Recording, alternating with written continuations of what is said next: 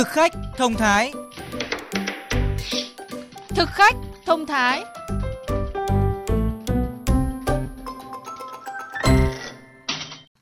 Xin chào quý vị và các bạn. Thưa quý vị và các bạn, thói quen ăn nhiều đồ chiên rán, giàu chất béo, ít chất xơ, cũng như việc bỏ bữa, ăn uống không điều độ đã khiến nhiều người, mặc dù với tuổi còn rất trẻ nhưng đã mắc bệnh sỏi mật. Đây là thực tế được ghi nhận tại chuyên khoa tiêu hóa của nhiều bệnh viện trong thời gian gần đây. Sau mỗi bữa ăn, nhất là những khi nhiều dầu mỡ, chị Thanh Hoa, 30 tuổi, ở Hải Dương, thường bị đau dưới sườn phải, kèm với buồn nôn và nôn. Ban đầu chị tưởng bị rối loạn tiêu hóa nên không để ý. Tuy nhiên, tình trạng này cứ kéo dài và mới đây chị bị đau quặn bụng, không chịu nổi, phải đến bệnh viện. Qua thăm khám, các bác sĩ xác định chị Hoa bị sỏi mật. Viên to nhất của em là 2 phân, có khả năng do mình ăn uống với lại của em béo, em hay ăn đồ béo thì là nó để lâu năm thì nó bị tích tụ ra, ra sỏi mật. Do kích thước các viên sỏi khá to, chị Hoa được chỉ định phẫu thuật cắt bỏ túi mật. Các bác sĩ khuyên chị Hoa nên điều chỉnh chế độ ăn uống cũng như giảm cân để hạn chế tình trạng sỏi tái phát. Thì người ta cho uống bổ gan, mình ăn uống lúc đầu mình ăn uống phải kiêng kem một tí, không ăn nhiều đồ béo để cho gan nó không phải làm việc nhiều. Cũng cho rằng sỏi mật thường hay xảy ra ở những người lớn tuổi, người trẻ rất ít bị. Vì vậy, khi được các bác sĩ thông báo mắc bệnh sỏi mật, Minh Thư, 29 tuổi, ở tỉnh Yên Bái, rất bất ngờ. Cái ca của em là cực kỳ là khó, phức tạp tại vì là những cái sỏi mùn của em nó nằm giữa hai lá gan, có một viên ở ngã ba đường mật. Phó giáo sư tiến sĩ Triệu Triều Dương, Viện trưởng Viện Tiêu hóa, Bệnh viện Trung ương Quân đội 108 cho biết, trước đây bệnh nhân mắc sỏi mật, sỏi đường mật chủ yếu là người dân sống ở vùng nông thôn do tình trạng nhiễm ký sinh trùng từ thói quen ăn uống chưa hợp vệ sinh. Tuy nhiên, hiện nay bệnh lý này đang có xu hướng ngày càng trẻ hóa và nguyên nhân là do chế độ ăn uống không điều độ. Cái nguyên nhân chính và những cái yếu tố thuận lợi thì chúng ta phải kể đến các yếu tố về rối loạn chuyển hóa, rối loạn về vận động đường mật, các yếu tố do vi trùng, vi khuẩn và đặc biệt là ký sinh trùng như run. Cái vấn đề tiếp theo nữa là cái yếu tố về cơ học. Vì một lý do gì đó nó ứ động đường mật hoặc là do chế độ ăn uống không hợp lý hoặc là do các cái bệnh lý khác. À, thí dụ như đái đường hay là những người cắt dạ dày hoặc là những cái người mà giảm cân nhanh ăn chế độ quá nghèo dinh dưỡng thì nó cũng dẫn đến cái tình trạng là tăng cái lắng động và tăng cái cholesterol trong máu. Bệnh sỏi mật thường tiến triển âm thầm trong nhiều năm nhưng lại rất nguy hiểm bởi các biến chứng cấp. Do đó, các bác sĩ khuyến cáo những người trẻ thường xuyên ăn đồ chiên rán hoặc thừa cân béo phì nên cảnh giác với căn bệnh này. Thực khách thông thái phát sóng trên VOV2 Đài Tiếng Nói Việt Nam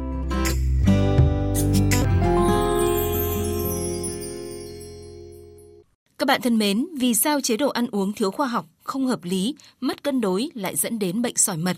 Chúng ta cùng nghe những phân tích của Phó Giáo sư, Tiến sĩ, Bác sĩ Trương Hồng Sơn, Viện trưởng Viện Y học ứng dụng Việt Nam ngay sau đây.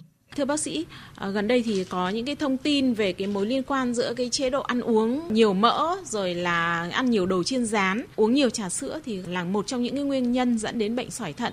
Thì xin bác sĩ phân tích. Túi mật ấy là một cái túi nhỏ thì nằm ở mặt dưới của gan phải thì nó lại đóng một cái vai trò rất là quan trọng tiêu hóa được chất béo. Ta thấy rằng là khi mà có cái sỏi mật ấy thì nó có thể là có một tình trạng tích tụ lại các chất có trong dịch mật và tạo thành những cái khối rắn chắc. Và trong đó thành phần chủ yếu là các uh, liên quan đến các cholesterol.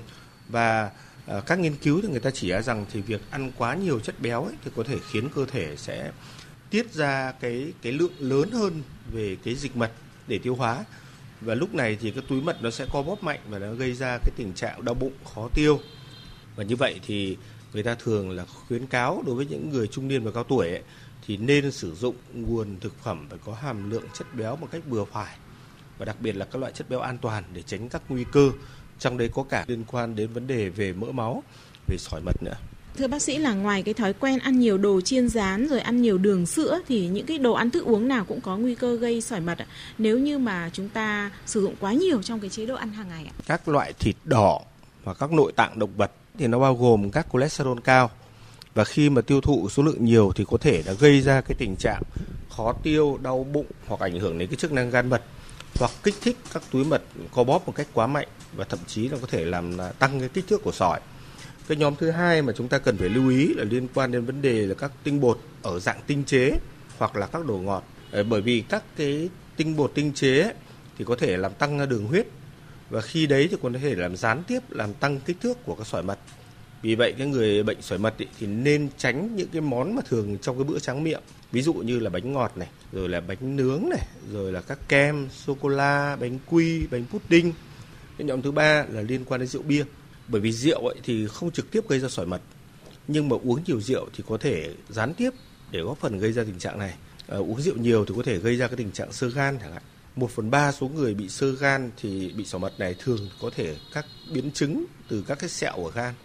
Thế vì vậy chúng ta có thể rượu bia có thể làm tăng các nguy cơ các ung thư về túi mật.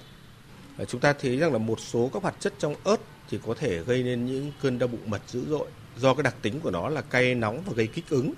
Thế vì thế thì đối với những người bị bệnh đường mật ý, thì nên hạn chế những gia vị cay nóng như ớt trong thực phẩm. Xin bác sĩ hướng dẫn cái cách thực hiện chế độ ăn uống sao cho hợp lý để tránh cái nguy cơ mắc bệnh sỏi mật ạ. Nhất là tránh chế độ ăn quá khắt khe. Ví dụ nhiều người ăn quá là thấp calo rồi dưới 1.000 kcal mỗi ngày thì có thể ảnh hưởng. Thứ hai nữa là nên bổ sung các nguồn chất xơ.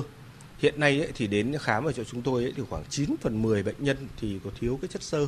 Và chúng ta biết là chất xơ thì giúp tăng cái tiêu hóa này. Chúng ta nên lựa chọn chất béo tốt đến từ các loại hạt. Ví dụ như dầu ô liu này, dầu gạo này.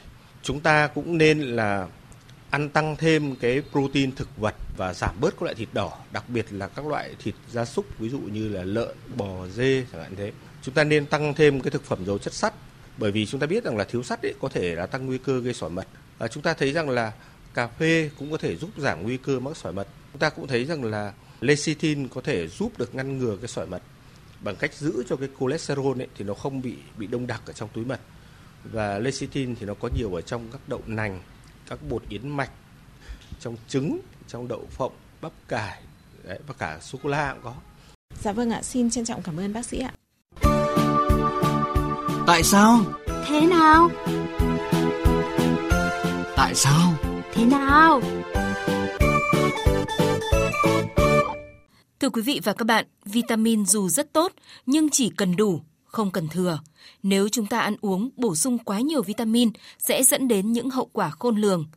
Bài viết sau đây sẽ có những phân tích để giúp các bạn hiểu hơn về điều này. Nhiều người cho rằng vitamin là dạng chất bổ, cứ bổ sung càng nhiều thì cơ thể càng khỏe mạnh.